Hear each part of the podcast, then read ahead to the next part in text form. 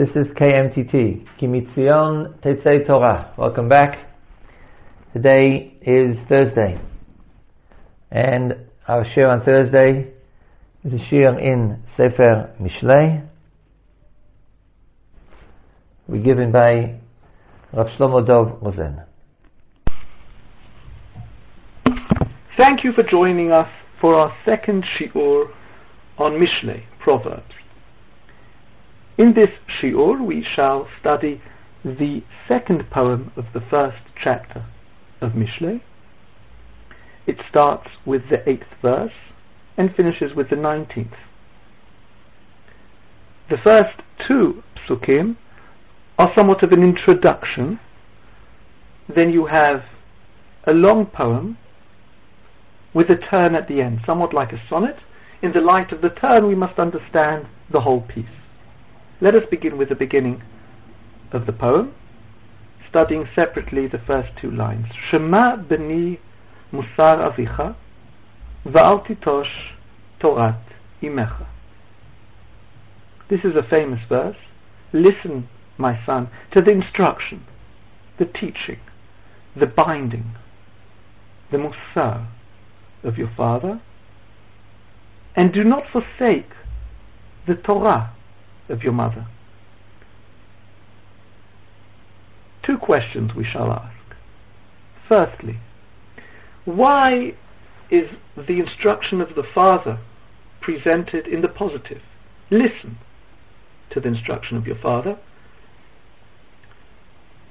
But the teachings of the mother, the Torah of the mother, is presented in the negative. Do not forsake.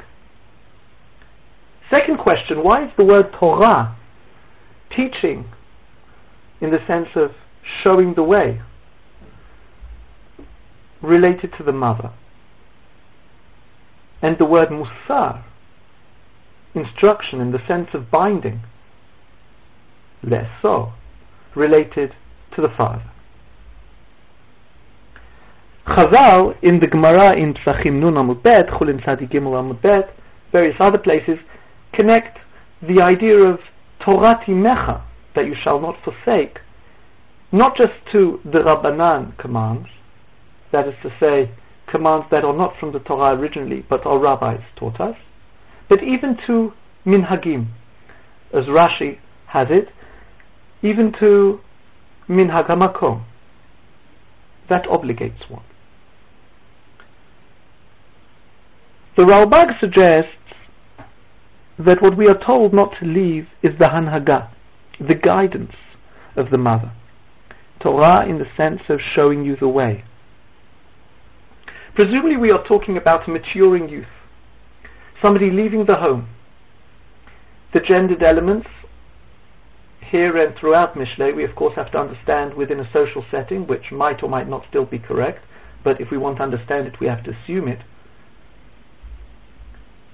When the youth is leaving the home, he is told to listen to his father's instruction. The instruction about how to be careful now that he is leaving the home, and that's what this whole poem will be about. He is also told not to forsake those teachings of his mother that he grew up on. Basic teachings.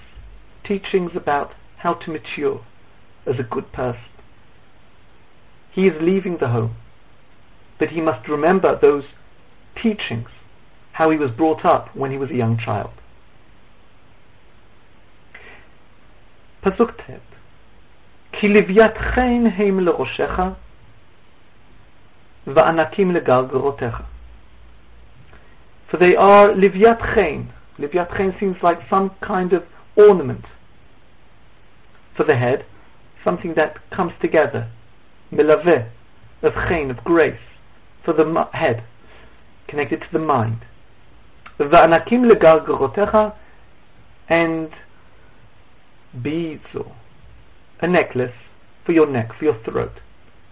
Both anakim, the parts of the necklace, and gargarotecha are in the plural, suggesting that we are relating here to the parts of the throat, the parts of the neck Interestingly, the head is in the singular, quite naturally, but the throat is in the plural, and so is the nature of the jewelry for the throat, the necklace. What can we make of this? Presumably, Pasuk Tet relates to Pasuk Chet. Do not leave the instruction of your father. Sorry, listen to the instruction of your father. Do not leave the teachings of your mother. For they are an ornament for your head. The Vilna Gaon relates this to the concept of the mind. It's singular. The mind interconnects, is all one. Perhaps this is connected to the Musar of the father.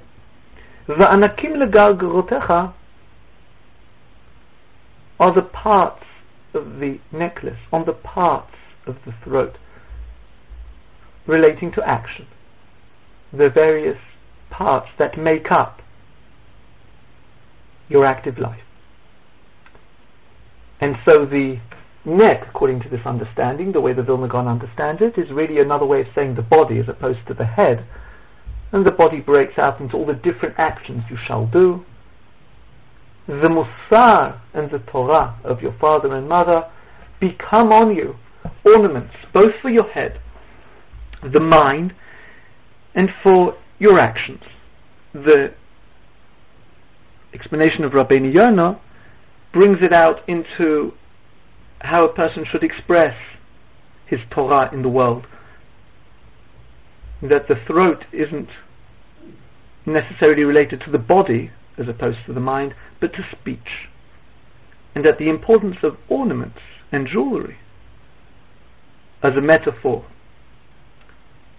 for wisdom or accompanying wisdom tries to teach us that the instruction of your father and the teachings of your mother should be something beautiful that helps the Torah that is within you become expressed in a beautiful manner in the world. Now, these two psukim are an opening to this first poem. The previous poem was an introduction to Mishlei. The last line of it, as we saw, was really the beginning of the book. And so, this poem opens with the command to listen to the instruction of your father and not to forsake the teachings of maturity that you learned from your mother in the home when you were younger. So, what is this poem that receives such an opening? Yud, Tiyotet. Beni, my son, im yefatucha chataim al If sinners, or perhaps more correctly sins, seduce you, like petty, we have already seen that petty is somebody easily seduced, easily fooled, naive. If they catch you, seduce you, al tove, do not give in. Im yomru, if they say to you, lecha itanu, come with us, ne'arva ledam, we shall lay in ambush for blood. Nitzpena lenaki chinam. We will hide ourselves lenaki chinam for someone clean, for somebody innocent, for no reason, chinam. This word chinam is going to be important, as ne'erva and nitzpena will be, and they shall be repeated later on. Nivlaim tishol chayim. We shall swallow them like the grave alive. In other words, we will swallow them unlike the grave. It will be like the grave in the sense of swallowing whole, but they shall be alive. We shall catch them. Utmimim. Tmimim has two meanings here. Tmimim in the sense of that they are themselves naive and unaware of what's happening to them when we catch them. Also in the sense of being perhaps clean of any sin, like the word naki, but also tmimim in the sense of whole. We will catch them whole. Ki like those who fall into a pit. It is left unclear whether they intend to kill anyone, and that's very important for the allegory. Pasuk Yud Gimel, Kol Hon Yakar Nimtzar. All great treasures we shall find. Malevatenu Shalal, we will fill our homes with booty. גורלך תפיל בתוכנו כיס אחד יהיה לכולנו. Your גורל. Fate lot, we shall have amongst us. We shall all have one pocket. Some of our Shim understand that there is a contradiction within this verse, and they're giving him a choice. And this might be important also for the understanding, for the idea that we get to at the end of this allegory. You're given a choice. Either to take a part, a portion, or to share with everyone. Pasuk Tetvav. This is the beginning of the movement. Bini, my son. Al telech b'derech Do not go with them on a way, on any way. B'derech. Doesn't say baderech. Menarag lecha minetivatam. Keep your feet away from going along their paths, perhaps even generally, as Rabbi Yonah points out. Ki raglehem yarutzu, because always their legs will cause them to run, to do bad. They, they shall rush to spill blood. But just one second, didn't we say previously they were intending to do so, so perhaps they weren't? What is going on here? And here the beautiful ending. Ki chinam For for no reason, chinam is the net spread or perhaps strewn with seeds Be'inei kol ba'al kanaf, in the eyes of all winged creatures, that of course being caught. Veheim ledamam ye'erovu, but they to their blood lay in ambush. Yitzpenu lenafshotam. They hide to catch their souls. Kain orchot kol botzea batza, so the ways of all those who go after gain. Et nefesh ba'alav yikach, the soul of its owner it shall take. Now, the last few verses are completely unclear and seem to lend themselves to two or three or perhaps even more explanations. Perhaps they do have a few meanings simultaneously. Let's ask a few basic questions. If these badly behaved people were saying explicitly they intended to lie in ambush for blood, it's not much of a, an instruction of the father to inform his son that there is great danger in that they might actually do so.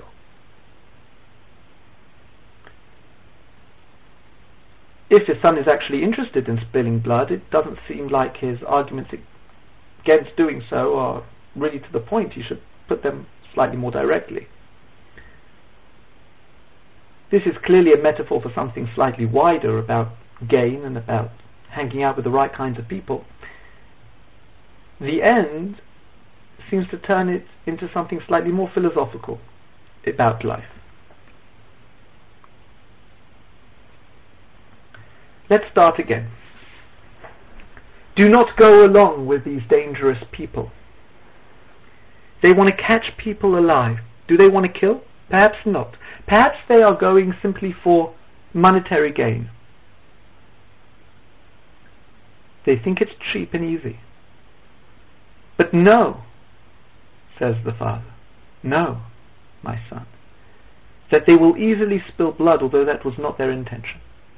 Some commentaries understand so.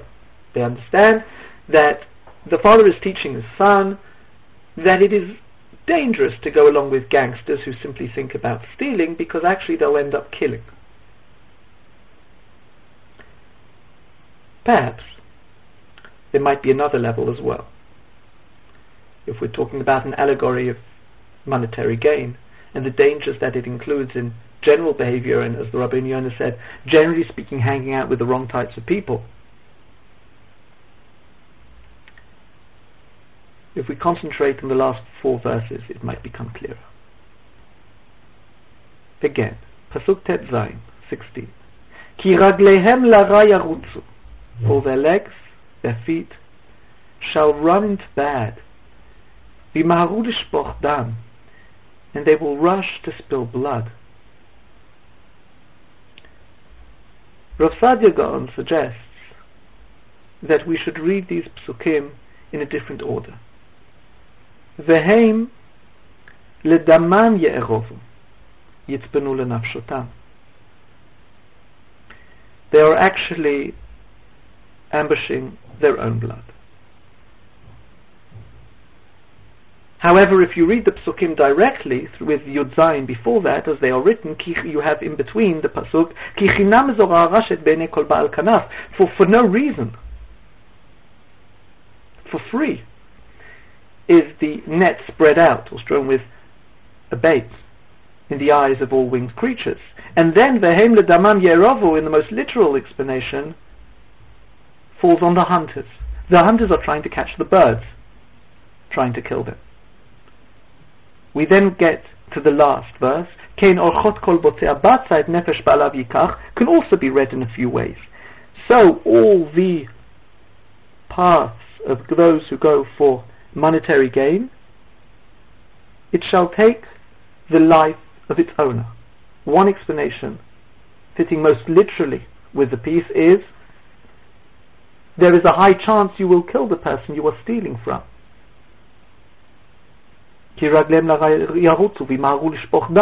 They are likely to kill the people, even though that might have not originally been their intention. I think that all these understandings are there, so that's there too. That might be intended, but of course something else is intended. It's going to take the soul of the person who gets the money. Those who go after physical, monetary gain eventually will outdo themselves. And then, of course, if we turn back to the previous pasuk, vehem ledamam yerovu is no longer on the hunter catching the bird, but it is on the person catching himself. He is lying in ambush for his own blood. Yitzpenu lenafshotam. And if we ask ourselves from where we learned that, we learned that actually from Pasuk Yud Zayin, the previous one. Ki chinam harashet beinei kol baal. For freely, for no purpose, was the net stroke, or spread out. If we go back to what we quoted two minutes ago from Rav Gog, he suggests that the psukim should be read in a different order. The correct way to read them are 16, 18, then 17, then 19. They rush to do bad, but actually they're catching themselves. For no then pasuk zayin, for no purpose is the net spread out. So are the ways, the paths of all those who go for monetary gain. If that is the meaning, and I think it probably is in a deeper sense, then why are the psukim written in the order they are written? And I think the answer is very simple. By being written in this manner, we understand the idea. We are given Pasuk Yud Zayin, the allegory of the bird being caught in a net, before Pasuk Yud Chet. What we are being taught is that Pasuk Yud Chet can be read on many levels. The hunters are catching the birds. You are catching yourself. That's Pasuk Yud And Pasuk Yud is anybody would easily spill blood when he catches money.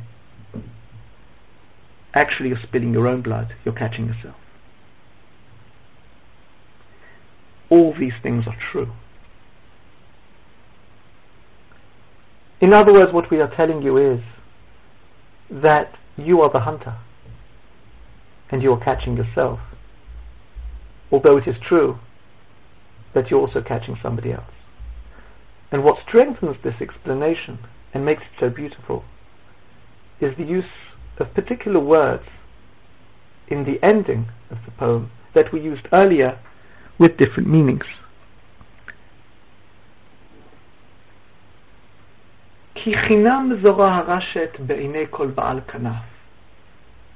For, for no purpose, freely, is the net spread out.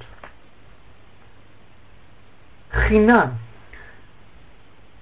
for no purpose, for free, is actually the last word of Pasuk Yod Aleph, right at the beginning of the poem. We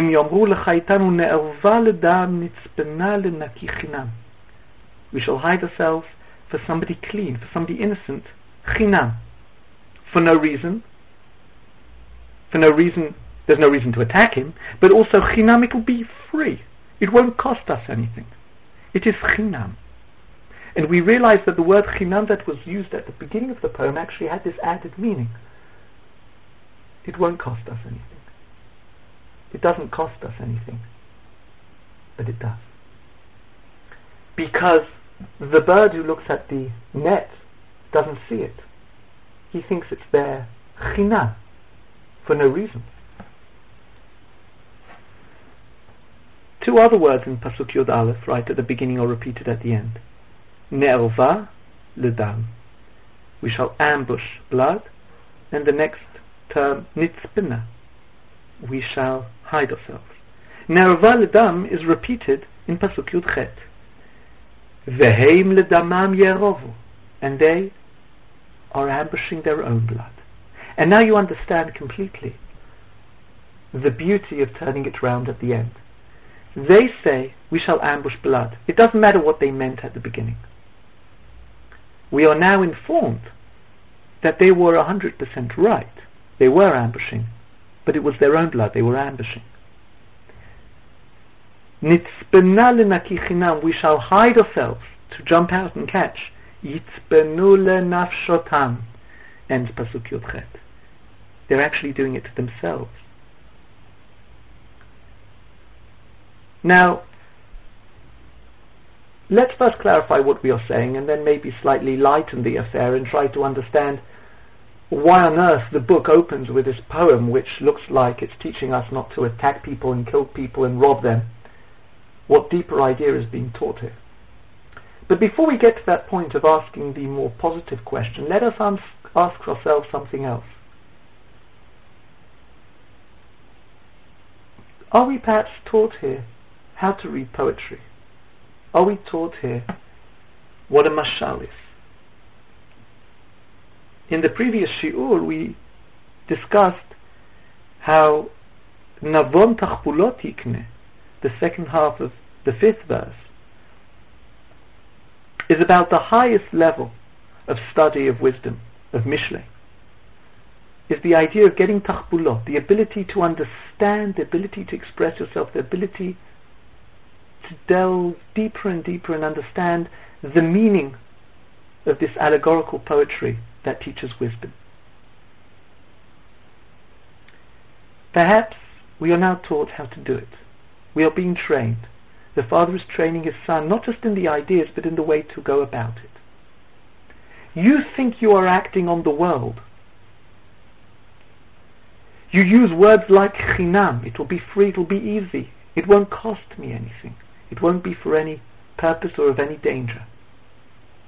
But actually, the world acts on you because you are acting always on yourself.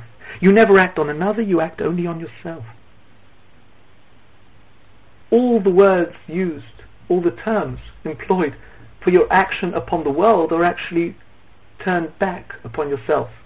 And when you understand the allegory of the end of the poem properly, you understand there that there is no hunter outside yourself, for you are catching yourself. You yourself are the hunter. If we go back to the first two verses, we understand that this is the instruction of the Father and the idea of not forsaking what you have been taught when you were younger in the home from your mother. Perhaps this is the ornament on your on your head, around your neck, to go through life understanding these issues, both to do with action and to do with thought.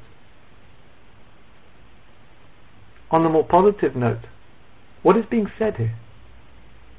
Don't kill? No. Know that when you get interested in the physical world, you are always acting on yourself. If anything happens to you, good or bad, it is simply the outcome of your actions. This is a motif that begins only here, but lives throughout and gets stronger and stronger throughout Mishle. It appears at least three places in the first nine chapters, which is really the introduction to the book. And from Perak Yud, for several chapters, almost every other verse deals with this issue.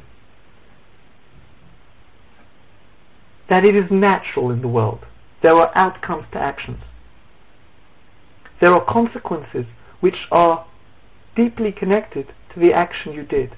It is not something external being visited upon you necessarily, but is the fruit of your action. And the concept of the fruit of our actions is, of course, something which will come up later and is mirrored in Yeshayahu and at least in five or six places in Yirmiyahu.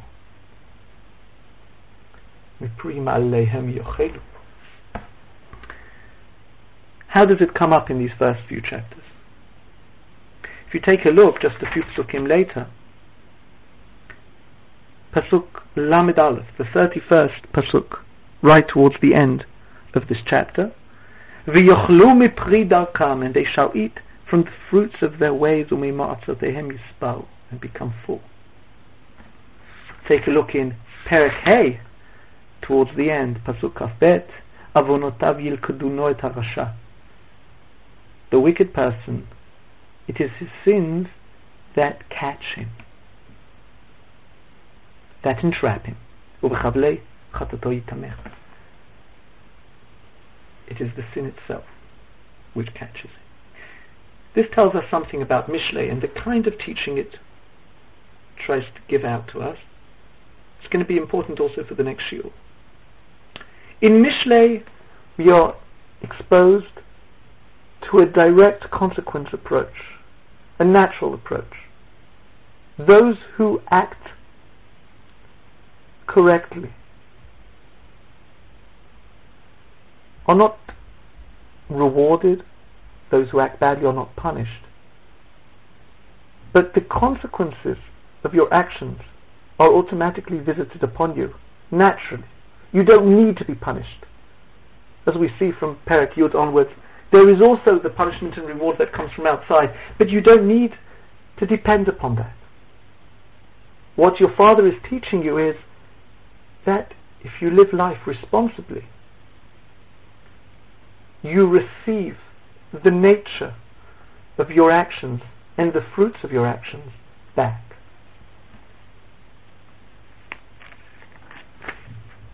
The way this is being taught in this poem is that through rereading the whole poem, after reading the end and understanding it, you get to an appreciation that ultimately it is yourself. You are acting upon yourself. It is not another who acts upon you. It is your sin itself, your interest in gain itself, which was from the start that which was entrapping you.